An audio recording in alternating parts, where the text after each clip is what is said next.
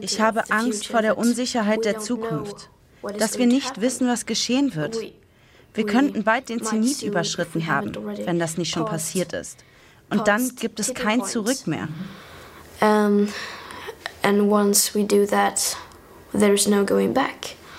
Das ist ein Ausschnitt aus dem Interview, das ich gestern mit der, wie Sie gehört haben, sehr entschlossenen, sehr klaren Klimaaktivistin Greta Thunberg geführt habe. Das zeigen wir Ihnen gleich in unserer Sendung. Zu der möchte ich Sie aber zunächst mal herzlich begrüßen. Schön, dass Sie bei uns sind. Guten Abend. Dankeschön. Greta Thunberg ist 16 Jahre alt und ist eine, wie sie selber sagt, schüchterne junge Frau, die ungern spricht. Aber nun ist sie dennoch oder vielleicht auch deswegen Frontfrau einer weltweiten Bewegung geworden. Inzwischen hat sie Hunderttausende Schülerinnen und Schüler motiviert, es ihr nachzutun und jeden Freitag, statt in die Schule zu gehen, fürs Klima zu streiken. Ändert die Generation Greta die Politik? Darüber wollen wir diskutieren. Und bei uns ist eine der Fridays for Future Klimaaktivistinnen, Theresa K. aus Dortmund der Astrophysiker, Naturphilosoph und Wissenschaftsjournalist Harald Lesch ist da. Der Vorsitzende von Bündnis 90 Die Grünen, Robert Habeck. Der Ministerpräsident von Sachsen-Anhalt, Rainer Haseloff von der CDU. Und der Vizechef der FDP, Wolfgang Kubicki. Herzlich willkommen Ihnen allen. Ich freue mich sehr. Greta Thunberg versteht den Klimawandel nicht als Klimawandel, sondern als eine existenzielle Klimakrise, auf die die Welt dringend reagieren muss. I want you to panic. I want you to feel the fear I feel every day. And then I want you to act. I want you to act as if you would in a crisis. Ein Appell, der um die Welt ging. Greta Thunberg und ihr Kampf für radikalen Klimaschutz. Die 16-jährige Schülerin aus Schweden hat die großen Bühnen von Politik und Wirtschaft erreicht. Am Anfang war sie ganz allein. Statt in die Schule zu gehen, demonstrierte Greta Thunberg vor dem Parlament in Stockholm. Drei Wochen am Stück, danach immer freitags. Mittlerweile ist sie zu einer Ikone des Klimaschutzes geworden. Sie ist vorgeschlagen für den Friedensnobelpreis, bekam gestern die Goldene Kamera. Greta Thunbergs Schulstreik, eine Massenbewegung, Fridays for Future. Bis zu 1,5 Millionen Schülerinnen und Schüler gehen auf die Straße in mehr als 3000 Städten auf der ganzen Welt. Freitag für Freitag. Our future! Whose future? Our future! Herr Kubicki, Streiks im öffentlichen Dienst beispielsweise oder wenn die Lokführer streiten, die Pilotinnen und Piloten, wenn die Erzieherinnen und Erzieher streiken, die finden auch immer während der Arbeitszeit statt und tun auch erst dann richtig weh. Warum sollten die Schülerinnen und Schüler das nicht tun? Ja, weil es kein Streik ist, sondern schlicht und ergreifend ein Schulschwänzen. Streik hat immer was damit zu tun, dass Arbeitnehmer ihrem Arbeitgeber Schaden zufügen, indem sie ihre Arbeitsleistung verweigern, dafür gelegentlich auch keinen Lohn bekommen, wenn sie nicht gewerkschaftlich organisiert sind. Das ist Streik. Sie wollen ihren Arbeitgeber dazu zwingen, sich anders zu verhalten, äh, als er sich verhält. Ähm, bei der Schule ist es so, dass die Schüler nur sich selbst schaden, niemandem sonst. Sie schaden weder den Lehrern noch dem Staat, sie schaden sich selbst. Das heißt, ihren Möglichkeiten, Zensuren zu erhalten, gute Zensuren zu erhalten und äh, dann am Leben entsprechend teilzunehmen. Insofern ist das kein Streik im klassischen Sinne, sondern eine Demonstration, auch eine Demonstration der Stärke, die auch an anderen Zeitpunkten stattfinden könnte. Denn die lebt nicht davon, dass es äh, freitags ist, sondern sie lebt davon, dass so viele Menschen, so viele junge Menschen auf die Straße gehen. Frau K., Sie äh, beteiligen sich daran. Sie sind gerade 19 geworden, wechseln gerade das Studienfach, haben bislang Informatik studiert, äh, wollen vielleicht wechseln Richtung politische Wissenschaften und Soziologie. Ich fände, by the way, äh, Informatik besser, aber ähm, steht mir nicht zu. Sie organisieren in Dortmund äh, die Demos äh, und hören nun gerade, was Herr Kubicki sagt. Sie haben ja, muss man sagen, weltweite Aufmerksamkeit und die erklärt sich vielleicht auch aus der Provokation, die mit dem Schulschwanzen einherging. Könnten Sie jetzt nicht mal sagen, okay, jetzt könnten eigentlich mal wieder alle in die Schule gehen, wir könnten auch samstags demonstrieren? Und dann ist äh, in zwei Wochen äh, die Aufmerksamkeit wieder weg. Ich glaube, ähm, Glauben Sie das? Sie erklärt sich nur aus dem Streiken, meinen Sie? Hauptsächlich. Also ich glaube, wir haben jetzt einen Punkt, wo ähm, in zwei Wochen die Aufmerksamkeit vielleicht schon immer noch da wäre, aber in zwei Monaten dann vielleicht nicht mehr so. Das ähm, ist die erste Frage von jedem Radiosender, jeder Lokalpresse, die mir gestellt wurde. Ja, warum Freitag? Warum Schwänzchen? Das ist auch die erste Frage, die Sie mir stellen und Sie tun das aus einem Grund. Und ähm, es braucht drastische Maßnahmen, um zu zeigen, wie drastisch die Klimakrise ist. Und wir haben dieses Mittel gewählt. Herr Kubicki hat gesagt,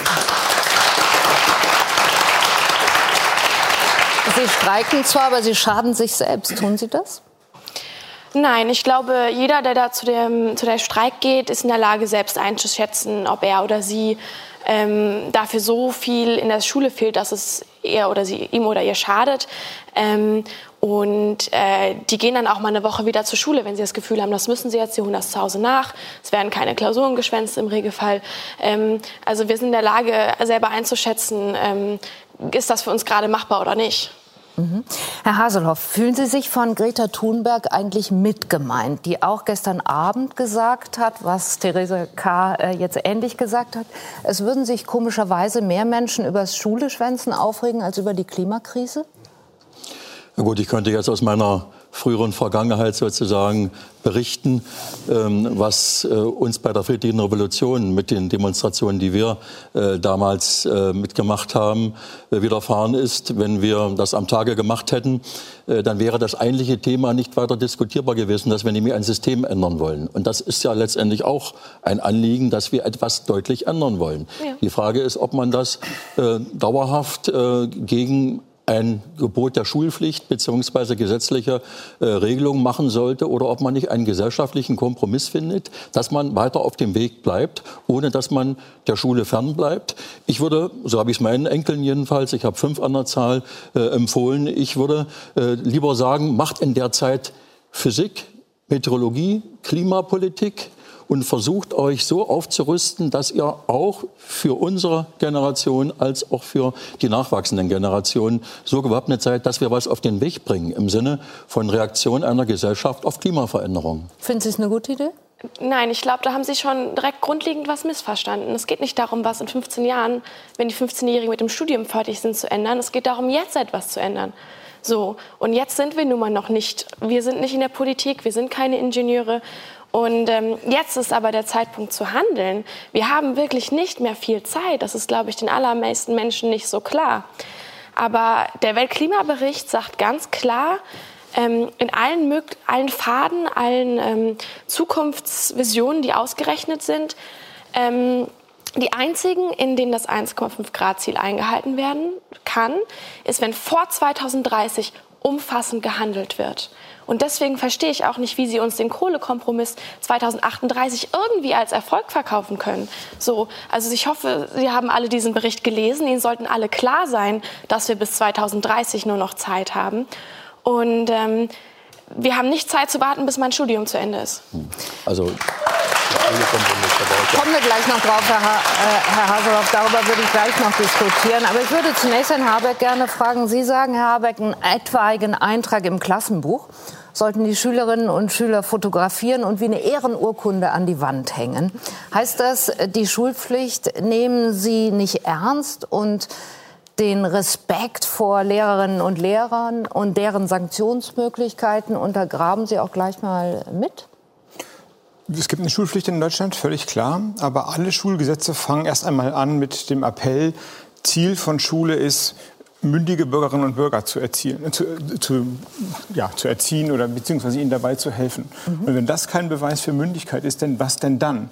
Und im Übrigen verstehe ich das Gehacke auf äh, den Studierenden, auf den Protestierenden gar nicht, denn eigentlich wäre es doch ganz leicht, die Streiks zu beenden, indem die Politik dafür sorgt, dass die Forderungen erfüllt werden. Also wir könnten doch morgen, wenn wer also möchte, dass die wieder zur Schule gehen, ist doch relativ klar. Im Grunde sagen die doch, wir machen unsere Hausaufgaben, wenn ihr eure Hausaufgaben macht. Macht sie doch. Und das ist, deswegen ist dieses Umkehren und Diskutieren über die Schulpflicht eigentlich ähm, ein Wegschieben der eigenen Verpflichtung, die die Politik hat.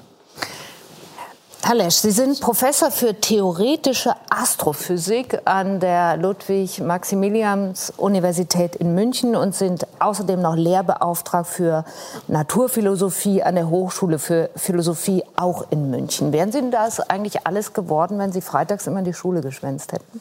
Ja, doch. Ganz sicher. Ganz sicher. Also ich glaube, ähm, da, daran, daran wäre es nicht gescheitert. Meine Position dazu ist, ähm, dass eigentlich noch viel mehr Schüler freitags die Schule schwänzen müssten, dass die Demonstrationen noch viel intensiver werden müssen, denn die Reaktion, dass wir uns über so eine Formalität wie Schulpflicht unterhalten, zeigt eindeutig, dass Finden die Gesellschaft Schulpflicht gar nicht wichtig. In dem Zusammenhang im Vergleich zu der Bedrohung, die den Klimawandel da oder die Klimakatastrophe, ich würde nicht mal von Krise reden, darstellt, halte ich die Schulpflicht für unerheblich nachgerade. Wenn wir in Europa zwei oder drei Stürme von der Sorte Irma oder Harvey gehabt haben, redet man in Deutschland überhaupt nicht mehr von Schulpflicht, weil keine Schulen mehr da sind, weil wir Stürme hätten, die vier oder fünf Tage lang Zentraleuropa einfach wegrasiert hätten, so wie die Amerikaner beziehungsweise wie viele andere in der Welt das schon erlebt haben. Also im Grunde genommen habe ich den Eindruck, wir reden mal wieder über das Mäuschen in der Küche, wir wollen aber über den Elefanten nicht sprechen. Wir wissen seit 1972, worum es geht. Wir wissen in den letzten 20 Jahren, atmen Sie nicht durch, Herr Kubicki, weil Darf jetzt nicht mal mehr atmen? Nein, es ist. Doch bitte es, alle Gäste naja, dürfen ich höre, heute ich weiter höre, ich höre sozusagen äh, bei dem Einatmen, ähm, dass hier noch schon wieder so einer sitzt, der da rumlamentiert. Die Wissenschaft hat die Aufgabe, der Gesellschaft mitzuteilen, welche Risiken es gibt. Wir machen seit 40 Jahren nichts anderes, als ständig immer und immer und immer wieder zu sagen, das Risiko ist da, es wird schlimmer, es wird schlimmer, es wird noch schlimmer. Die Politik reagiert mit ich würde fast sagen, Business as usual Argumenten. Auch mit und Streik jetzt, im gewissen Sinne. Ja, und jetzt sind wir in einem Zustand, die Bundesrepublik wird am 23. Mai 70. Und unsere jungen Leute müssen auf die Straße gehen, um für ihre Zukunft zu demonstrieren. In was für einem Zustand ist das Land? Herr Kubicki, warum haben Sie durchgeatmet und mit dem Kopf geschüttelt? Also, zunächst einmal bin ich immer sehr skeptisch, was Alarmismus angeht und apokalyptische Darstellungen. Es ist ja nicht so, dass die IPCC jetzt erklärt, 2030 gibt es die Welt nicht mehr. IPCC ist der Weltklimarat, der, Weltklimarat. der Vereinten es gibt, Nationen. es gibt die beschriebenen Risiken, selbstverständlich. Es gibt auch Reaktionen der Systeme. Ich bin übrigens auch auf die Straße gegangen, auch in dem Alter, gegen Kernenergie, weil, das, ich, weil ich das als Zukunftsbedrohung empfunden habe. Ich bin für Pressefreiheit auf die Straße gegangen und äh, für die Ablehnung des NATO-Doppelbeschlusses zum Beispiel. 300.000 Leute in Bonn äh, auf, auf, der Wiese. Also es ist nicht, nicht Haben wir uns vielleicht getroffen. es ist, mag sein. Es ist nicht die, erste, nicht die erste Generation, die für die Zukunft auf die Straße geht. Aber zu behaupten, die Politik hätte nicht reagiert, ist falsch. Die reagiert vielleicht zu langsam. Oder auch. Man sieht in den natürlichen Indikatoren, namentlich in dem Anstieg der Treibhausgase, sieht man nichts davon. Überhaupt nichts. Es steigt und steigt und steigt. Ja, aber, und steigt. aber doch, doch nicht wegen der deutschen Politik. aber auch wegen der Ja, deutschen natür- Politik. Natürlich. Natürlich. Also wenn die deutsche Politik es nicht schafft, wie will man dann ernsthaft von anderen wollen, dass sie, dass sie vorangehen? Also wenn es ein Land schaffen kann, dann Robert, wir. ne, wir haben die Klimaschutzziele Paris 2030. Die Ja, und Bundesregierung halten uns nicht dran. So und viel, so halten so völkerrechtlich verbindliche Verträge werden nicht eingehalten. Dass die dann demonstrieren, ist noch, ja noch einmal, ich muss die große Koalition nicht verteidigen. Ich bin dafür nicht verantwortlich. Aber sie bringen Nee, jedenfalls jetzt ein Klimaschutzgesetz auf den Weg, das garantieren soll, dass bis 2030 die Klimaschutzziele eingehalten werden. Ich finde den Kohlenkompromiss auch nicht sehr intelligent, muss man wirklich sagen. Gibt es auch andere Inter Interessen. Aber zu sagen, Politik reagiert nicht, ist schlicht und ergreifend falsch. Bevor wir das diskutieren, eine Erklärung noch, Herr Lesch. Ja. Da Sie ja beeindruckt sind von den Schülerinnen und Schülern, da Sie sagen, es müsste noch viel größer werden. Ja. Wie erklären Sie sich aus dem Thema oder aus der Entschlossenheit von Greta Thunberg, dass aus dem Streik eines einzelnen, einer einzelnen jungen Frau eine weltweite Bewegung geworden Es ist? geht um Begriffe wie Wahrhaftigkeit, Glaubwürdigkeit und Wahrheit.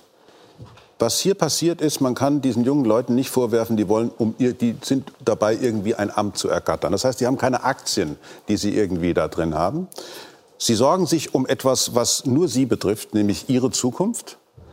Das geht um große, um richtig große äh, Zeitbereiche von 50, 60 Jahren, in denen diese katastrophalen Entwicklungen, von denen in verschiedenen Szenarien und vor allen Dingen in dem Business as usual Szenario, also wenn wir so weitermachen wie bisher, mit all dem bisschen Klimapolitik, was wir betreiben, äh, was da auf uns drauftritt. Und der dritte Punkt ist, Sie sagen die Wahrheit. Die, die jungen Leute sind die einzigen, die die Wissenschaft wirklich ernst nehmen. Die sind die einzigen, die, die den Wissenschaftlerinnen und Wissenschaftlern, all diesen, diesen ganzen Lamentierern, diesen ewigen Nörglern, die in allen möglichen Talkshows sitzen, immer wieder davon sprechen, Freunde, wenn wir so weitermachen, wird es nicht besser, es wird eher schlimmer. Es sind die einzigen, die das ernst nehmen. Kein und Wunder, das dass Ihnen das gefällt, Herr Lesch. Frau K. hat äh, Greta Thunberg für Sie eine Rolle gespielt, als Sie im Januar begonnen haben, sich zu engagieren. War sie eine Initialzündung oder Ihre Entschlossenheit und Radikalität? Ich kannte sie tatsächlich nicht, als ich auf die allererste Demo gegangen bin. Ähm, ich bin zu meiner allerersten Demo gegangen, weil ich von einer Freundin davon erfahren hatte. Und ähm, ich hatte, hat sich dann später herausgestellt, ich hatte schon ihre Rede auf YouTube gesehen. Ähm, äh, in dem UN-Klimagipfel in Katowice. Und diese Zusammenhänge, ähm, dass sie das war, die das Ganze gestartet haben, haben sich mir aber eigentlich erst später erschlossen. Ähm, das heißt, für mich war das kein Antrieb, aber ich glaube, was, ähm, was viele so beeindruckt hat, war erstens, dass sie das alleine gemacht hat und dass sie das durchgehalten hat. Und ähm, dass sie auch eine Art und Weise hat, Dinge auf den Punkt zu bringen, ganz direkt, die, ähm, ja, was in der Politik so ja leider nicht passiert. Ich hatte es doch gestern Abend zum Beispiel gesagt bei Ihrer Rede bei der Goldenen Kamera, dass wir in merkwürdigen Zeiten leben. The universal science tells us since many years. Also die Wissenschaft sagt uns seit vielen Jahren, was zu tun ist. Das finde ich übrigens das schlagendste Argument ja. gegen die Schwänze in die Schule. Die gehen ja nicht auf die Straße, ähm, sondern sie gehen auf die Straße, weil sie in der Schule aufgepasst haben. Ja. Sie sind so, genau. im Grunde sagen, sie genau. sind so gut in der Schule gewesen, dass sie jetzt endlich die Konsequenz ziehen. Ja. Das sollten sich alle überlegen, die sagen, die sollen erst mal am Freitag was lernen. Woher das aber kommt, dass Greta Thunberg so entschlossen ist und dass sie es geschafft hat, äh, nachdem sie zunächst alleine gestreikt hat, das immer weiterzumachen und durchzuhalten. Unter anderem das habe ich sie gestern in dem Interview gefragt.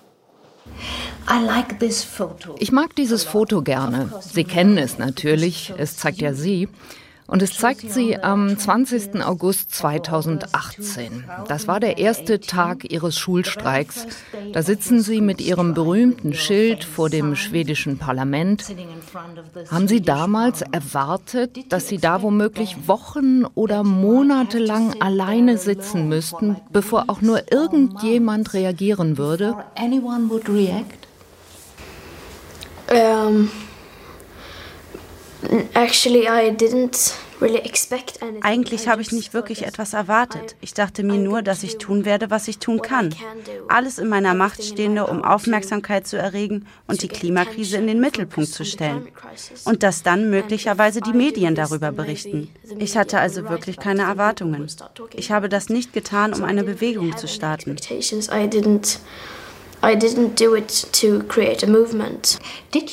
Haben Ihre Eltern Ihnen eigentlich erlaubt zu streiken? Uh, Nein, ich meine, sie waren nicht damit einverstanden. Aber als ich ihnen zum ersten Mal davon erzählte, fing ich an zu planen, was ich machen würde. Und dann erzählte ich ihnen von meinen Plänen, meiner Idee, und sie waren sehr... Sie dachten nicht, dass es eine so gute Idee sei. Sie sagten, bist du dir sicher, dass du das tun willst? Und gibt es nicht etwas anderes, das du tun kannst? Und ich sagte, nein, ich werde das hier tun, ob ihr einverstanden seid oder nicht. Aber das hat sie nicht interessiert. Nein, sie können mich nicht davon abhalten, es zu tun. Ich meine, ich habe ihnen erklärt, warum ich es tue. Und sie wissen warum. Und sie verstehen warum. Aber sie denken als Eltern weiterhin nicht, dass es richtig ist. Woher kommt Ihre radikale Entschlossenheit? Was denken Sie? Ich denke, dass ich einfach... Ich bin eine Realistin. Ich sehe Fakten. Sie sind Realistin, nicht radikal, sondern realistisch? Ich bin realistisch. Ich weiß, was getan werden muss. Und dann tue ich es einfach. Ich habe keine Zweifel. Und ich muss es nicht überdenken. Wenn ich mich entscheide, etwas zu tun, und wenn es etwas ist, wo ich wirklich leidenschaftlich bin, dann tue ich es. Es gibt da keine andere Wahl. Sie haben das Asperger-Syndrom. Ich bin damit nicht so vertraut wie vermutlich die meisten Menschen nicht. Deshalb, wenn Sie es mir erlauben, wie wirkt sich Ihr Syndrom auf Ihr Denken aus? the syndrome have on the way you think? Um, it has very, very much impact. Es hat eine große Auswirkung, weil wenn ich nicht diese Diagnose gehabt hätte, wäre ich genauso gewesen wie alle anderen. Und ich hätte genauso weitergemacht wie alle anderen, ohne zu bemerken, dass etwas nicht stimmt. Aber jetzt bin ich anders. Ich denke anders, ich arbeite anders. Verstehen Sie auch anders? Some things I some people Manche Sachen. Manche Menschen sagen, oh, Klimawandel ist doch so wichtig. Und trotzdem machen sie einfach genauso weiter wie vorher. Und ich verstehe nicht, wie man eine solche Doppelmoral haben kann. Wenn ich denke, dass etwas wichtig ist, dann widme ich meine Energie zu 100 Prozent dieser Sache. Und ich kann nicht das machen und gleichzeitig das Gegenteil, so wie Menschen das heute tun Ich glaube, Sie haben erreicht, dass niemand aus Ihrer Familie mehr fliegen darf. Deshalb musste Ihre Mutter ihre internationale Karriere als Opernsängerin aufgeben. Das ist durchaus ein großes Opfer. Lassen Sie keinen Raum für Kompromisse, wenn es um Ihren Lebensstil geht? For them, it is. Of course, but Für andere gibt es den. Natürlich. Aber für mich, ich sehe Dinge sehr schwarz-weiß. Und für mich lebt man entweder nachhaltig oder man lebt nicht nachhaltig. Man kann nicht ein wenig nachhaltig sein. Und für die meisten Menschen ist es okay, alle zwei Jahre in den Urlaub zu fliegen. Aber für mich, ich kann das nicht tun, weil ich mir dann selber nicht in die Augen schauen könnte. Wenn ich rumfliegen würde und zugleich anderen Menschen sage, dass sie ihre CO2-Bilanz mindern sollen. Also fahren Sie mit dem Zug, Sie kaufen keine neue Kleidung, wenn ich das richtig weiß, und Sie wollen auch keine Weihnachtsgeschenke mehr bekommen. Erwarten Sie von uns allen, dass wir alle so leben wie Sie? Expect us all, really us all, to live like you do? No, of course not. Um Nein, natürlich nicht. Ich schreibe niemanden vor, einen solchen Lebensstil zu führen. Alles, was ich tue, ist, dass ich versuche, die Aufmerksamkeit der Menschen zu erregen, damit sie sich aufklären und versuchen zu verstehen, wie die Situation wirklich ist. Und dann, wenn sie all diese Fakten kennen, dann können sie selbst entscheiden, ob sie diese Opfer bringen möchten, wenn man es so nennen kann. Also schreibe ich niemandem etwas vor. Ich sehe einfach die Grafik dazu, um wie viele Prozent wir unsere Emissionen pro Jahr verringern müssen. Und dann will ich dazu meinen eigenen Beitrag leisten. Also Sie stehen durchaus auch in der Kritik. Man unterstellt ihnen zum Beispiel, sie schrieben ihre Reden nicht selbst, sie würden manipuliert und instrumentalisiert. Ist da was dran?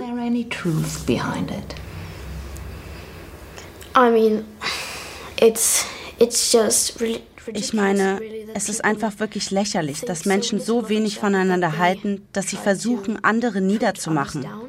Und dass niemand etwas einfach so für einen guten Zweck tun kann. Es müssen immer versteckte Beweggründe dahinter stehen. Und ich denke, das ist sehr traurig.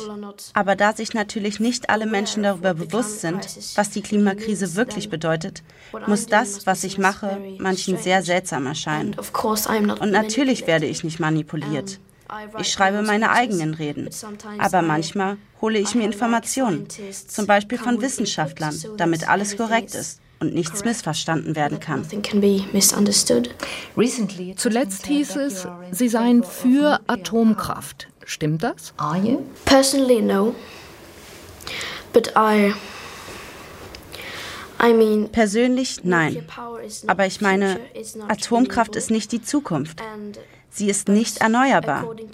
Aber nach Meinung des Weltklimarats, nicht meiner Meinung nach, nach Meinung des Weltklimarats kann Atomkraft ein kleiner Teil einer großen Lösung für Energie ohne fossile Brennstoffe sein. In Ländern, in Regionen, in denen die Option 100% erneuerbare Energie nicht besteht. Aber ich meine, Atomkraft ist sehr gefährlich, teuer und zeitaufwendig.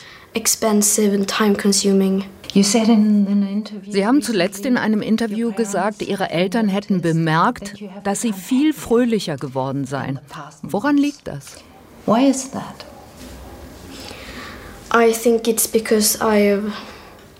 Ich denke, das ist, weil ich etwas habe, bei dem ich fühle, dass ich es tun muss. Ich habe das Gefühl, dass ich etwas bewege. Und ich denke, dass ich irgendwie einen Sinn gefunden habe. Ich denke, dass uns das heute sehr fehlt. Wir fokussieren uns nur auf die Oberfläche. Es geht uns nur um oberflächliche Sachen. Und ich denke, dass wir etwas brauchen, wofür wir kämpfen.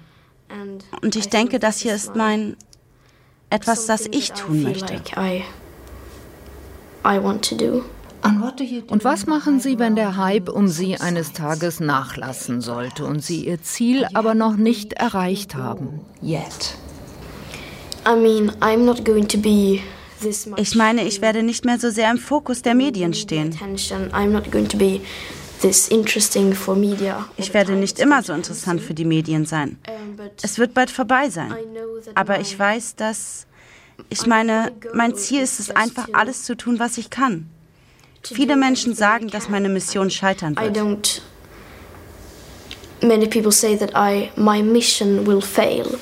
Ich habe keine wirkliche Mission.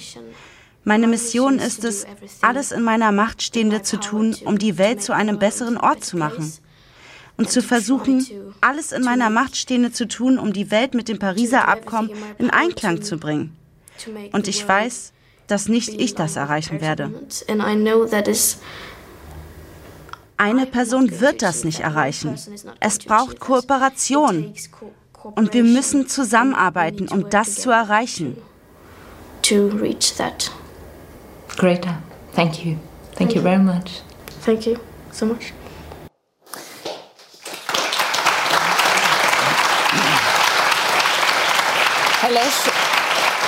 Greta Thunberg sagt, es wird vorbei sein, äh, bald dieser Hype, noch ehe Sie Ihre äh, Ziele erreicht haben könnten. Glauben Sie das auch, dass das passiert und äh, letztlich ist dann nichts erreicht? Das kann passieren, in der Tat. Also wenn es nicht gelingt, diese Freitagsbewegung noch stärker zu machen, sodass die Leute, wenn gestreikt wird, zum Beispiel in München auf dem Marienplatz, dass eben niemand mehr in, sein, an seinem, in seinem Café sitzen bleibt, sondern dahin geht und mit, mitschreit. Weil es geht im Grunde genommen nicht nur um die Zukunft von denjenigen, die da direkt anfangen zu demonstrieren, sondern es geht eigentlich um die Zukunft des gesamten Landes. Es geht eigentlich um uns alle. Und es wäre natürlich fantastisch, in einem, in einem Land zu leben, wo Leute endlich mal verstehen, worum es tatsächlich am Ende innerhalb einer Gesellschaft geht, dass es nämlich weitergeht dass es weitergehen soll. Und wenn wir unsere natürlichen Lebensbedingungen dahingehend äh, verschlechtern, dass diejenigen, die auf die Welt kommen und überhaupt nichts dafür können, dass die Welt so ist, wie sie ist. Denn das ist ja das Interessante. Das einzige Mittel, was dieses Mädchen hat, das einzige Mittel, was diejenigen haben, die heute, was weiß ich, 20 sind, ist ja, sie mussten mit der Welt zurechtkommen, in die sie hineingeboren worden sind. Und da war die Welt bereits dermaßen energieintensiv und auch voller, voller Treibhausgase. Und anstatt dass zu dem Zeitpunkt ihrer Geburt vor 20 Jahren die Welt angefangen hätte, wirklich aus den Treibhausgasen rauszugehen, ist es noch immer intensiver geworden. Die Wirtschaftswachstumsraten sind angewachsen, unsere Autos sind immer größer geworden, wir haben mehr Flug, äh, Flugverkehr denn je etc. pp. Und die einzige Möglichkeit, das zu, zu, zu stoppen, ist eine radikale, in der Tat radikal, wenigstens mal einen radikalen eine radikale Stunde in der Woche zu haben. Eine Leben Sie denn so, Herr Lesch? Ich versuche Leben Sie so radikal wie Greta Thunberg? Nein, nein, das schaffe ich nicht. So radikal wie Sie schaffe ich es nicht. Aber ich schaffe es, radikale Brüche in meinen Alltag einzubauen. Was ist das? Zum Beispiel, sich überhaupt nicht zu bewegen, im, im wahrsten Sinne des Wortes. Das tut dem das, Klima gut? Das tut dem Klima sehr gut. Wenn die, wenn die Republik sich einmal am Tag eine Stunde lang nicht bewegen würde. Sie ahnen gar nicht, was für, was für Auswüchse das wären, wenn zum Beispiel tatsächlich der Verkehr stehen würde Also das ist natürlich eine völlig absurde Vorstellung. Aber tatsächlich ein Land dazu zu bringen, regelmäßig sowas wie einen Energiesabbat zu haben. Nehmen wir an, wir würden es so machen wie Israel. Also ich freitags, mache das, indem ich auf dem Sofa liege. Ist Bitte? das schon toll? Das, die Tatsache, wenn Sie, wenn Sie eher auf dem Sofa liegen, anstatt wegzufliegen, so, ist ja, bereits gut, ein ganz. das Aber wenn, wenn Sie sich anschauen, welche Optionen uns heute zur Verfügung stehen, dann ist es tatsächlich so, dass das Nichtstun sehr viel Unheil verhindern kann. Sehr gut, das ist schon mal eine gute Nachricht, Herr Haseloff. Greta Thunberg will, dass wir alle in Panik geraten. Äh, ich habe es jetzt ein bisschen lustig gemacht, aber das ist es ihr nicht, sondern ihr ist es, äh, so haben wir sie ja auch verstanden, echt ernst. Sie will, dass wir alle in Panik geraten, weil uns für eine richtige Klimapolitik, ihrem Verständnis nach richtige Klimapolitik einfach keine Zeit mehr bleibt. Sind Sie in Panik? Ich bin sensibilisiert und aufgrund auch meiner persönlichen beruflichen Vita, ich bin ja auch Physiker Lesch, äh, durchaus in der Lage, die Komplexität der Situation auch in der Entwicklung entsprechend auch einzuschätzen. Habe selber diese Gase, über die wir redet, reden, gemessen in meinem Physikerleben und habe auch die Entwicklung der Klimagase äh, sehr gut verfolgen können. Als ich angefangen habe, wa- waren es noch 360 ppm CO2, jetzt liegen wir so um die 400 ppm. Was ist Das, ppm? das ist Parts per Million, das ist die, die Anzahl der, der CO2-Moleküle auf die Gesamtluftmoleküle gerechnet. Sodass Sie also bei mir voraussetzen können, und da sind wir gar nicht auseinander, dass wir uns über die naturwissenschaftlichen äh, Entwicklungen äh, durchaus auch schnell verständigen können. Ich frage mich nur an erster Stelle, in welcher Medienwelt leben wir eigentlich, dass ein Rechtsbruch in einer freiheitlich-demokratischen Grundordnung notwendig ist, dass darüber berichtet wird. Ist das, ist das das, was ich mir unter freiheitlich-demokratischer Grundordnung und Mit Rechtsbruch meinen Sie das Schulschwänzen? ja, das ist, wir haben ja, wir haben ja Gesetze dafür. Es gibt eine Schulpflicht. Äh, Ich bringe jeden auch in Schwierigkeiten. Ich komme aus einer Diktatur. Da ging es nicht anders. Aber wir sind in einer Demokratie und haben die Möglichkeiten, in einer freiheitlich-demokratischen Grundordnung zu Lösungen und zur Entwicklung zu kommen. Das ist das Erste, was Ganz ich da. einfach ist es nicht, Herr Ja, ne, Ganz so einfach ist es Jetzt nicht. mal schön langsam. Ich, Ja, ich bin, bin bin langsam. 65 Jahre alt. Ich habe den sauren Regen erlebt, mit der SO2-Konzentration verbunden, FCKW-Problematik für Chlor, Kohlenwasserstoffe, Ozonschicht quasi deutlich minimiert, fast vernichtet. Wir haben die Dioxinproblematik gehabt, Feinstaub, NOx und all diese Komponenten, die eine Rolle spielen. Was Alles- heißt gehabt? Die haben wir ja noch. die haben wir noch. Aber wir leben in Deutschland in einer Situation, die war noch nie im Deutlich Gesamtschnitt so sauber wie heute. Wissen Sie, wie es bei mir in meinem Wahlkreis oder in Bitterfeld und in Leuna und Buna vor 30, 40 Jahren ausgesehen Ich war hat? 1990 Da leben mal in Halle, heute Bitterfeld, in unmittelbar nach Maueröffnung. Verhältnissen. Und trotzdem reicht das in der Gesamtbilanz nicht, um die globale Entwicklung abzubremsen. bremsen. Selbst wenn wir die Kohle sofort rausnehmen, alle auf ihr Handy verzichten, auf Computer, Braunkohle, Strom äh, zur Ladestation sozusagen zu transportieren. Und all diese ganzen Geschichten sind es 4 Promille CO2, die wir einsparen. Aber das wir, ist wir, doch- Warten Sie mal, wir müssen als Deutschland natürlich, weil wir eine wichtige Volkswirtschaft sind und auch die Kraft haben, das zu machen, diesen Weg gehen, dass wir auch Technologien durchtesten und auch schaffen, die das insgesamt auch möglich machen. Aber man muss auch wissen, wir sind die Einzigen, die beide Wege gleichzeitig gehen. 2011 wurde in meiner Landesvertretung der Beschluss der Ministerpräsidenten gefasst, die Atomenergie vom Netz zu nehmen. Parallel haben wir uns jetzt verständigt in einem großen gesellschaftlichen Kompromiss, die Kohle bis 2038 bei uns sogar schon eher im Lande äh, aus dem Netz zu nehmen, in der Hoffnung, dass wir bis dahin die technologischen Alternativen haben, die wir derzeit auch noch nicht haben. Wir haben noch nicht die Speicher. Das stimmt nicht. Sachsen-Anhalt könnte das locker machen. Wir haben 132 Prozent Eigenversorgung. Wir exportieren den erneuerbaren Strom nach außen. Die anderen Bundesländer brauchen sich bloß anzuschließen. Dann haben wir im Prinzip das Grundproblem in der Gesamtbilanz erledigt. Ich habe noch nicht Aber- verstanden, Herr Haseloff. Ja. äh, bitte helfen Sie mir. Sie- Worauf wollen Sie hinaus? Ich, Ich hatte will- Sie gefragt, will- sind Sie in Panik? Und ich, Ich will, höre auf jetzt, Sie sind Folgendes, es ich will im Folgen, auf Folgendes hinaus. Dass in anderen Bundesländern mehr geht, dass in anderen Sektoren auch mehr geht, im Verkehr. Mhm. Herr Lesch, Sie haben zu Recht darauf hingewiesen, wie kann es sein, dass in diesem Sektorziel nichts erreicht wurde, sondern ständig mehr CO2 emittiert wird. Und wenn wir von Diesel auf Otto gehen und wir kriegen es ja nicht gleichzeitig hin, äh, das alles in Elektromobilität umzuspeisen, dann haben wir ein riesiges Problem. Ich will nur einfach sagen, dieses Problem ist lösbar. Wir werden die Klimaziele, die Deutschland eingegangen ist, einhalten. Bis 2030, bis 2050. In Klammern könnte ich sagen, braucht bloß Sachsen-Anhalt nachzuahmen. Und dann, denke ich mal, werden wir das auch hinbekommen. Aber es sind auch viele, viele Einzelverträge mit anderen Ländern auf dieser Welt notwendig, damit überall CO2 eingespart wird. Und wir müssten auch überlegen, wie die globale Wirkung ist, selbst wenn wir alle Kraftwerke heute vom Netz nehmen, letzter Satz noch dazu, äh, dann vernichten wir auch volkswirtschaftliches Vermögen, was vorhanden ist. Äh, und was durchaus noch laufen könnte. Wenn wir dieses Geld nehmen würden und würden hunderte von anderen mit schlechten Wirkungsgraden versehenen Kraftwerke in Europa, in der Europäischen Union sanieren, dann haben wir den zehntausendfachen Effekt bezüglich CO2. Wir müssen mal aufhören, auch national zu denken, sondern global, aber dann auch durchaus mit dem Einsatz der gesamten Gesellschaft. Herr Habeck, bei Herrn Haseloff hören wir jetzt raus, Gemach, Gemach. Das muss man im Nein, Einklang... Klimaziele einhalten, nicht Gemach, Klimaziele Gemach. Klimaziele einhalten, einhalten, wie aber- vereinbart. Verträge sind Verträge. Ja. Ja. So genau macht die Bundesregierung das aber nicht, äh, Wenn- dass wenn sie alle- die Klimaziele alle- einhält, sondern sie hat zugestanden, wenn- wenn dass sie gesagt, sie Grünen, schafft es nicht. Wenn alle grünen Wähler den gleichen CO2-Ausstoß hätten wie die CDU-Wähler, dann würden wir das Klimaziel 2020 erreichen.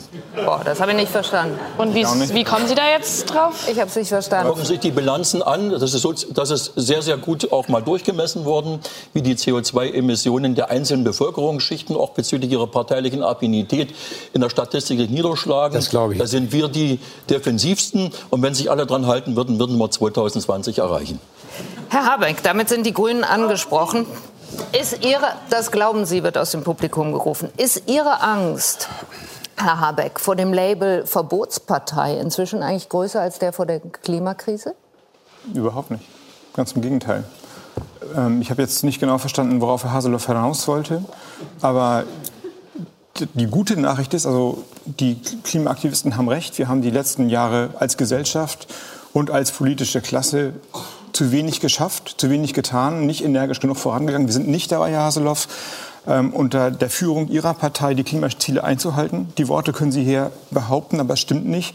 Wir hatten die Aufgabe selbst gesteckt, kein Grüner dabei gewesen, 2020 minus 40 Prozent immer zu dem Referenzjahr 1990 zu kommen. Wir sind bei 32.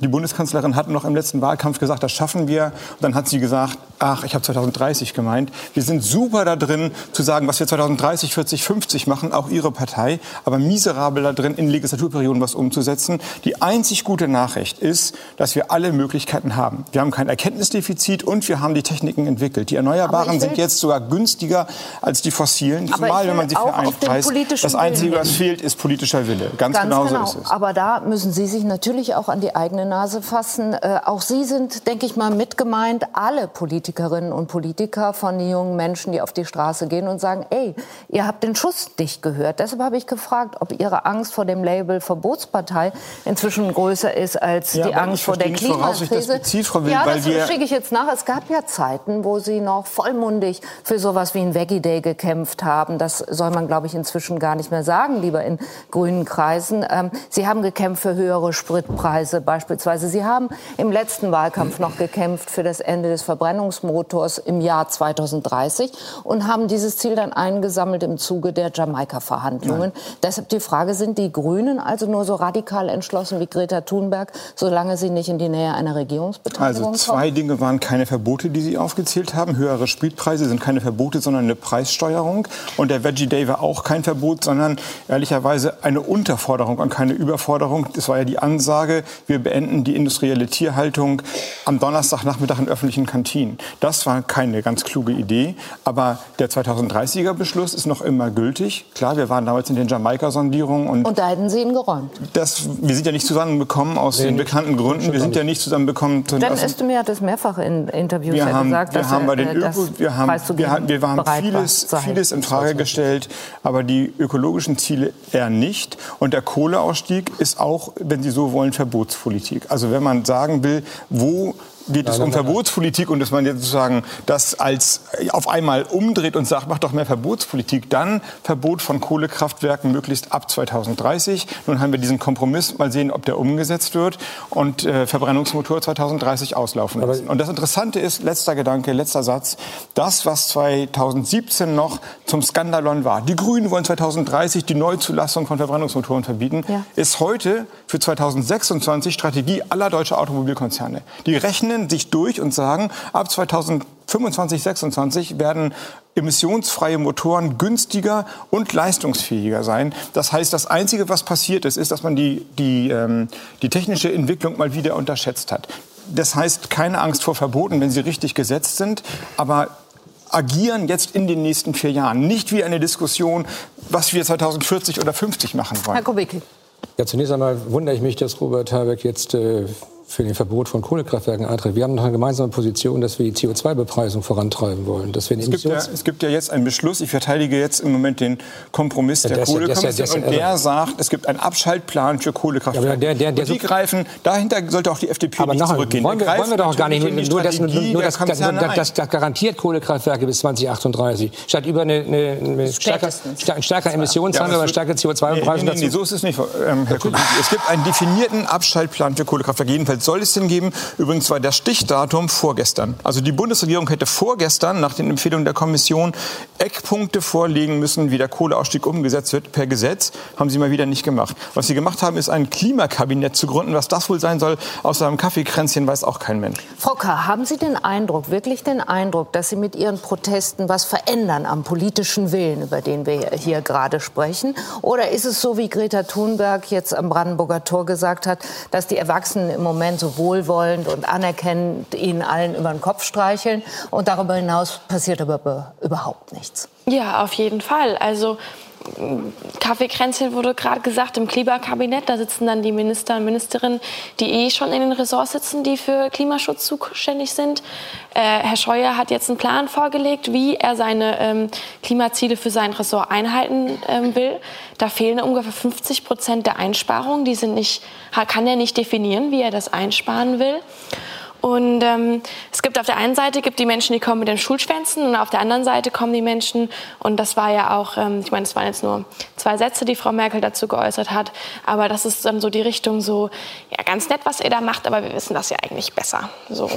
Und ähm, da ist, glaube ich, unglaublich wichtig, dass dann Unterstützung von Menschen ähm, wie von Ihnen, aber auch natürlich, also jetzt von Scientists for Future, die sich ja als ganze richtige Organisation gegründet haben, um sich hinter uns zu stellen, um nämlich klarzumachen, ähm, das ist nicht irgendein Hirngespenst der Jugend, sondern das ist komplett, das ist Realität.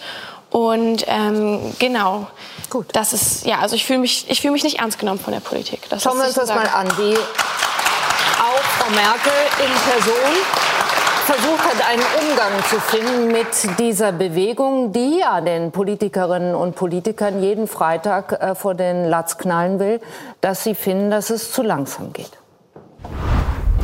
Die Münchner Sicherheitskonferenz. Angela Merkel äußert sich erstmals über die Fridays for Future Demonstrationen, spricht aber zunächst über hybride Kriegsführung am Beispiel von Russland.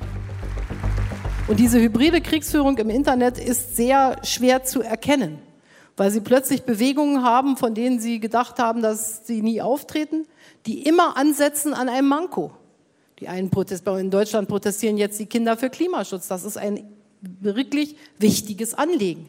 Aber dass plötzlich alle deutschen Kinder nach Jahren ohne jede sozusagen äußeren Einfluss auf die Idee kommen, dass man diesen Protest machen muss, das kann man sich auch nicht vorstellen. Also Kampagnen können heute übers Internet viel leichter gemacht werden. Zwei Wochen später, die Kanzlerin lobt in ihrem Podcast die Demonstrationen. Wir können unsere Klimaschutzziele nur dann erreichen, wenn wir auch Rückhalt in der Gesellschaft haben. Und deshalb begrüße ich es sehr, dass junge Menschen, Schülerinnen und Schüler demonstrieren und uns sozusagen mahnen, schnell etwas für den Klimaschutz zu tun. Herr Kubicki hat, weil er das hörte, gesagt, das sei so komisch und Herr Lesch hat äh, mit dem Kopf geschüttelt und tut es immer noch. Warum? Das Schlimmste, was passiert, äh, äh, aber Nein, Sie zuerst. Das Schlimmste, was einem passieren kann als Demonstrant, ist, dass alle einem zustimmen. Dann hat man niemanden mehr, gegen den man sich wenden kann. Alle sagen, super, was ihr macht. Dann irgendwann brechen die Demonstrantinnen und Demonstranten unter dem Schultergeklopfe sozusagen zusammen. Was ich eben erlebt habe hier am Tisch, war genau das, was ich glaube, was die Katastrophe ist, dass wir es nicht schaffen, inhaltlich vor allen Dingen nicht formal darüber zu reden, sondern der, der Bedeutung des Themas angemessen miteinander zu sprechen, unabhängig davon, aus welcher Partei, was, was, für, was mal gewesen ist, endlich anzuerkennen, das Thema Klimakatastrophe ist das Thema schlechthin. Selbst in Davos, da wo es besonders schön ist und da wo sich die Reichen ja hin und wieder treffen, nicht zu sagen die Superreichen, selbst die haben inzwischen festgestellt, Klimakatastrophe ist der Threat, der, das, das ist die Bedrohung für die Menschheit mit dem größten Wirkung, mit der größten Wahrscheinlichkeit. Und stattdessen reden wir, und das ist ja natürlich auch völlig gemäß, wenn wir, wenn wir hinter verschlossenen Türen über die Formalitäten reden, wie man dem, der, der Klimakatastrophe entgegentritt. Aber in der Öffentlichkeit müsste man mit einer viel größeren Wucht immer und immer und immer wieder darauf hinweisen, worum geht's hier. Und dann, ist es, dann reicht es nicht aus, dass unsere Kanzlerin äh, dann sagt, ja, das ist ja ganz wichtig, weil die Bevölkerung muss da mit, sondern es wäre viel besser, sie würde zwischen den Schülerinnen und Schülern stehen und würde mitbrüllen, wobei sie das dann die aber in ihr eigenes Spiegelbild brüllen müsste, weil sie ja nun ganz erheblich daran beteiligt ist, dass genau das nicht passiert ist, was hätte passieren müssen. Nämlich, dass schon vor 20 oder 25 Jahren eine viel intensivere Klimapolitik hätte Ich wollte nur sagen, warum ich das komisch finde. Die Kanzlerin lobt die Schülerinnen und Schüler dafür, dass sie gegen ihre Politik demonstrieren. Ja, Denn so sie ist, ist seit 15 Jahren, seit 16 Jahren jetzt Kanzlerin. Äh, und das ist bei der Umweltministerin genauso bei Frau Schulze. Als ich früher gegen Kernkraft demonstriert habe, hätte ich mich wirklich auf die Zunge gebissen, wenn die Kernkraftwerksbetreiber gesagt hätten, toll, dass sie Super. Super. Ja. Allerdings muss man sagen, Herr Lesch, Sie haben jetzt so getan, als äh, spielte die Politik keine Rolle. Tatsache ist natürlich, dass Politik äh, gestalten müsste, dass sich ja. etwas verändert. Deshalb schauen wir noch mal. Angetippt haben wir es schon auf die Ergebnisse der bisherigen Klimaschutzpolitik, denn das kann sich eher nicht sehen lassen. Polareis und Gletscher schmelzen. Extremwetterlagen, Überschwemmungen und Dürren nehmen zu. Der Meeresspiegel stieg 2018 noch stärker als in den Jahren zuvor. Lebensräume verschwinden. Wir sind in großen Schwierigkeiten. Der Klimawandel ist schneller als wir. So UN-Generalsekretär Antonio Guterres auf der Klimakonferenz in Katowice im Dezember. Dort stellten die Teilnehmerstaaten erstmals gemeinsame Regeln auf, um die weltweite Erderwärmung unter 2 Grad, bestenfalls sogar unter 1,5 Grad zu halten. Erst vergangenen Mittwoch sprachen die Parteichefinnen der Großen Koalition vom Klimajahr 2019, das Thema Nummer eins in diesem Jahr. Dabei ist schon heute klar, Deutschland wird nicht einmal seine selbst gesteckten Klimaziele erreichen den CO2-Ausstoß bis 2020 im Vergleich zu 1990 um 40 Prozent zu senken. Der Ausstieg aus der klimaschädlichen Kohle spätestens im Jahr 2038, also erst in knapp 20 Jahren, laut Empfehlung der Kohlekommission. Und Verkehrsminister Andreas Scheuer, er soll eigentlich eine klimaschützende Verkehrswende einleiten, wehrt sich gegen Einschnitte. Eine höhere Spritsteuer unverantwortlich, findet Scheuer. Ein generelles Tempolimit auf Autobahnen verstößt für ihn gegen jeden Menschenverstand. Stattdessen hat die Verkehrskommission diese Woche ein autofreundliches Minimalpapier vorgelegt, mit dem Ergebnis, sein Ministerium verfehlt die Klimaziele. Und zwar deutlich. Herr Haseloff, die Bundesregierung nimmt hin, dass sie die Klimaziele verfehlen wird steht ausgerechnet in der Verkehrspolitik auf der Bremse. Sie haben es eben selber angesprochen, obwohl der CO2-Ausstoß in dem Sektor sogar noch gewachsen ist und verschiebt den Kohleausstieg auf das künstliche Datum 2038. Was steckt da eigentlich hinter? Die Annahme, dass es so schlimm doch nicht werden wird? 2038 ist kein künstliches Datum, sondern ist ein Datum, was politisch sicherlich in der Kommission als Kompromiss auch entstanden ist. Aber in der Sie gesessen haben, muss man noch mal sagen. auch mitwirken durfte, das ist richtig. Aber auf der anderen Seite äh, ist es so, dass wir äh, ja auch die technischen Möglichkeiten der Alternativen für unsere Volkswirtschaft immer auch im Blick haben müssen. Es ist nicht so, dass wir alle die Alternativen, wenn wir Atomkraft wegnehmen, gucken Sie sich heute mal den aktuellen Strommix an. Mhm. Zwei Drittel ist über Atom und, und Kohle gelaufen. bisschen Wind, keine Sonne. Das heißt also, wo wollen also, wir das im Prinzip auch dann hernehmen, wenn diese Volkswirtschaft laufen soll? Also heute war viel Deswegen ist es übrigens kein Widerspruch. Das ist übrigens kein Widerspruch zu dem, was Herr Lesch sagt. Es ist ein generelles Thema, dass wir global in der Lage sein müssen, hier äh, weiterzukommen. Aber Fakt ist eins: Diese politischen Ziele, die wir bis 2038 an der Kohlekommission erzeugt haben, sind fundiert, auch von Herrn Schöllenhuber übrigens, der nun wirklich auch als der Klimapapst äh, gilt und galt, äh, entsprechend auch mitgetragen, weil in der Gesamtbetrachtung der Gesamtsituation äh, das für tragbar gehalten wurde. Im Übrigen will ich mal auf Folgendes hinweisen. Wir haben seit 1990 CO2 nach Brüssel gemeldet, was wir eingespart haben. Mhm. 60 Prozent stammt davon aus den neuen Bundesländern ja. durch Rückbau und Abbau der Produktionsstrukturen, die wir hatten. Mhm. 40 Prozent kamen aus dem Westen. Mhm. Und da müssen Sie auch verstehen, äh, dass wir als Kohleländer im Osten Brandenburg, Sachsen und Sachsen-Anhalt natürlich genau hingucken, was macht der Verkehrssektor, was macht die Wärmedämmung. Und, wir sind seit Sie Jahren das schlecht, was der Verkehrssektor macht? Der Verkehrssektor kann so nicht weiterlaufen. Ansonsten schaffen wir die Klimaziele nicht. Und die wollen und die müssen wir erreichen. Wir müssen die Klimaziele erreichen. Ärgern das heißt, Sie sich also über den Verkehr, Bundesverkehrsminister und über die CSU, das, Instru das Instrument, das Instrument was gewählt werden muss, das muss politisch besprochen werden und auch technisch auch gehen. Ist aber auch eine Frage der Akzeptanz äh, dessen, was die Bevölkerung bereit ist, auch politisch mitzutragen. Wir müssen ja auch die Stabilität des Systems auch im Blick halten. Gucken Sie sich mal in meinem Land um, wo die Direktmandate der AfD entstanden sind. Im Revier Revier im Revier, nicht irgendwo anders. Das heißt, wir müssen die Menschen auch dort mitnehmen. Auf der anderen Seite äh, ist es ganz klar, dass wir gerade in diesen Sektoren äh, entsprechend auch eine Akzeptanz in der Bevölkerung brauchen. Und da frage ich mich, warum laufen zum Beispiel die hervorragenden Sendungen von Herrn Lesch nach 22.30 Uhr oder 22.45 Uhr, dass mein Enkel, der da hinten sitzt, nicht zugucken kann, weil er ja nächsten Tag zur Schule geht, der zumindest von Montag bis Donnerstag zur Schule gehen soll, während im Prinzip die Bildung nicht nach vorne getrieben wird, wo es einen klaren öffentlichen Auftrag gibt nach Verfassungslage, dass in den öffentlichen Fernsehen Naturwissenschaft, Technik, Ausbildung und Bildung an dieser Stelle auch klimapolitisch sensibilisierend nach vorne getragen werden. Ehrlich das gesagt, würde ich mir verbinden. leicht anderes Thema, aber ich will bleiben bei den Gedanken und will äh, das Herrn Kubicki fragen, passiert das im Moment? Wird geplant ausgeblendet, dass man die Menschen auch mitnehmen müsste bei einer radikalen Veränderung? Oder kann man das inzwischen gar nicht mehr sagen, dass es einen Gegensatz gibt zwischen, sagen wir, Arbeitnehmerinnen und Arbeitnehmerschutz, zwischen Wohlstand und Klimaschutz? Weil wenn man im Klimaschutz nichts macht, der Wohlstand auch äh, verloren geht?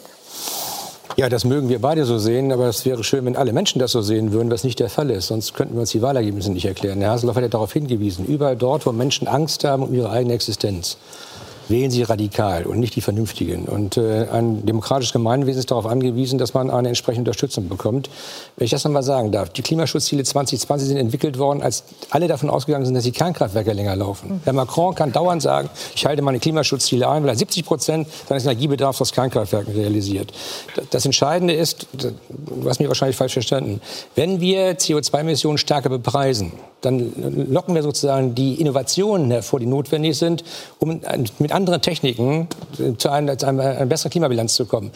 Menschen reagieren auf Preissignale. Wenn etwas teuer ist, versuchen sie es einzusparen. Sie können sich aber immer noch frei entscheiden, ob sie in Urlaub fahren wollen oder ein Auto fahren wollen oder was auch immer. Das Schlimmste, wogegen Menschen sich wehren, sind Verbote, die sie nicht einsehen können. Und deshalb sage ich, arbeiten wir mit den Preismöglichkeiten. Ne? Machen wir im Emissionshandel äh, etwas stärker als bisher. Herr Altmaier hat bei, muss ich mir vorstellen, bei seinem Klimaschutzplan vergessen, die äh, CO2-Zertifikate aus dem Emissionshandel herauszunehmen. Das heißt, wir zahlen viel Geld und haben keinen Effekt, weil die Emissionszertifikate weiter verhandelbar sind. Aber ich will nachfragen, Herr Kubicki, für manch einen löst das natürlich dann auch Angst aus, weil das Gefühl hat, oh, wow, wenn jetzt noch ein CO2-Preis draufgeschlagen wird, dann kann ich mir viele Dinge überhaupt nicht mehr leisten. Muss man das dann in Kauf nehmen oder kann man das kompensieren? Es gibt ja Modelle, sowohl bei den Grünen als auch bei uns, die sagen, die Mittel, die wir daraus generieren, können wir zurückgeben an diejenigen, die darauf angewiesen sind, beispielsweise mit dem Auto zu fahren. Die können sich kein Elektroauto leisten. Man kann das äh, entsprechend finanzieren. Das muss ja nicht einfach vom Staat vereinnahmt werden. Wir setzen nur Preissignale, die eine Verhaltensänderung herbeiführen. Übrigens schneller, als es jeder, jedes, jeder,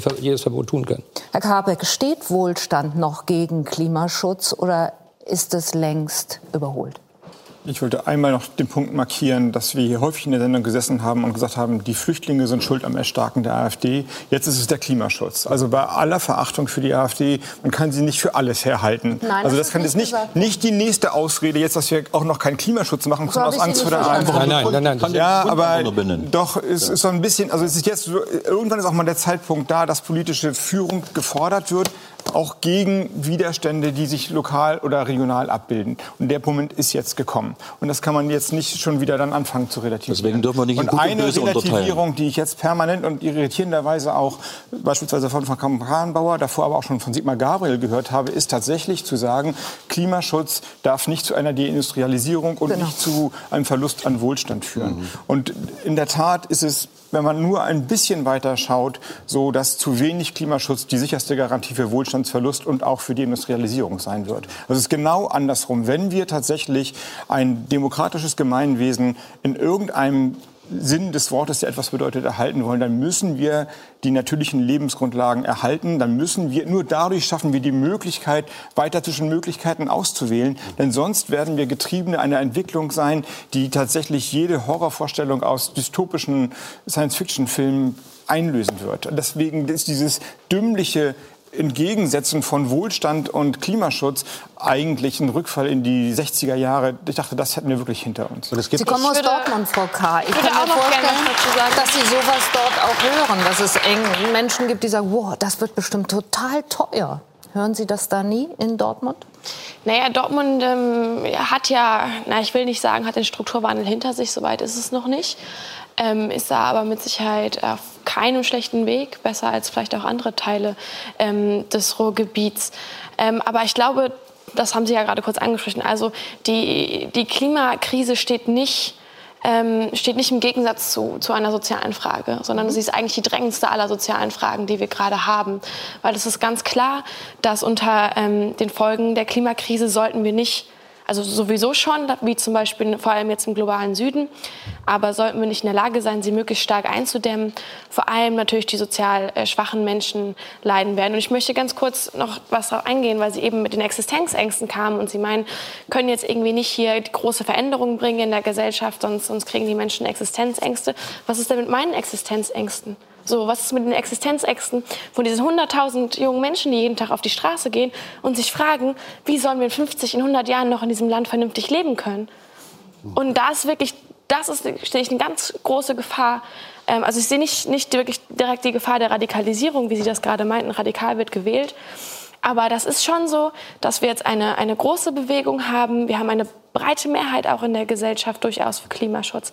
Und von der Politik kommt Schulterzucken. Das ist doch. Das ist ja unzutreffend.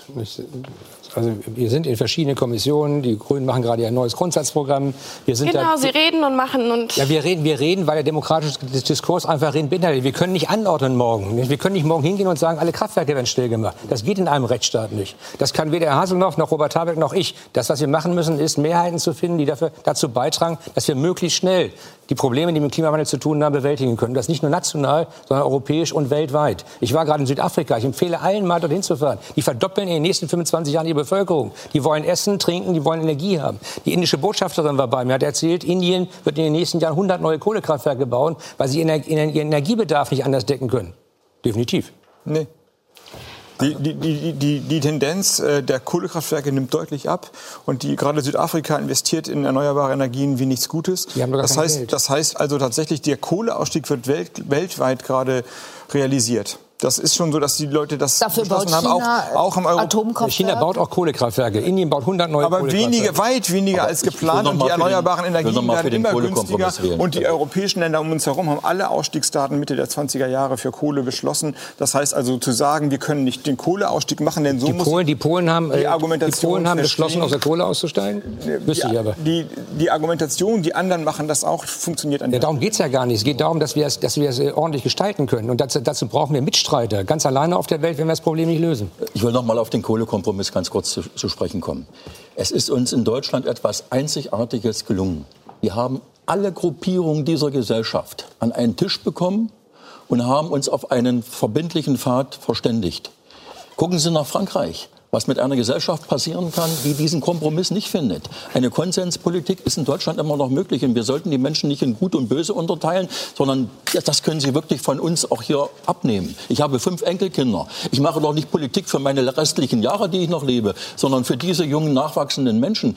Ich will, dass es ein gutes Leben wird in einer Welt, die, die lebenswert ist. Und das, was wir ziehen müssen an Möglichkeiten, an politischen Möglichkeiten, schaffen wir nur aus den Gräben rausgehend gemeinsam. Und wenn wir das, was wir jetzt geschafft haben vor wenigen Wochen, umsetzen, dann sind wir in Deutschland weiter. Und Sie sollten sich auch weiter ganz offensiv mit engagieren und vor allen Dingen dafür sorgen, dass Bildung in diese Gesellschaft kommt, dass politische Vorgaben auch besser akzeptiert werden. Und da bin ich wieder bei dem Thema, lest alle die Bücher von Herrn Nesch und dann wisst ihr im Prinzip auch besser Bescheid. Sie werden aber keine, keine Frau K., gerne äh, zum Schluss. Ja. Was wollten Sie sagen? Ähm, Sie werden diese politischen Mehrheiten, die mit Sicherheit wichtig sind, und auch die gesellschaftliche Mehrheit aber nicht finden, wenn Sie weiter ähm, der Bevölkerung nicht ehrlich gegenüber sind, wie es wirklich aussieht. So, also ich bin ja bei Ihnen, wenn Sie sagen, äh, wir können das nicht gegen eine Mehrheit der Gesellschaft durchsetzen. Ähm, aber erstens glaube ich, dass sie ähm, zumindest langsam auf jeden Fall die Mehrheit der Gesellschaft auch anfängt aufzuwachen und zu merken, irgendwie, das betrifft auch mich so. Ich merke gerade, ähm, soll ich mich ein bisschen beeilen? Ich ja. merke gerade bei den Demonstrationen, dass es auch tatsächlich eben nämlich ähm, in, in viele, zu vielen Menschen vordringt, die vorher mit sowas überhaupt gar nichts am Hut hatten.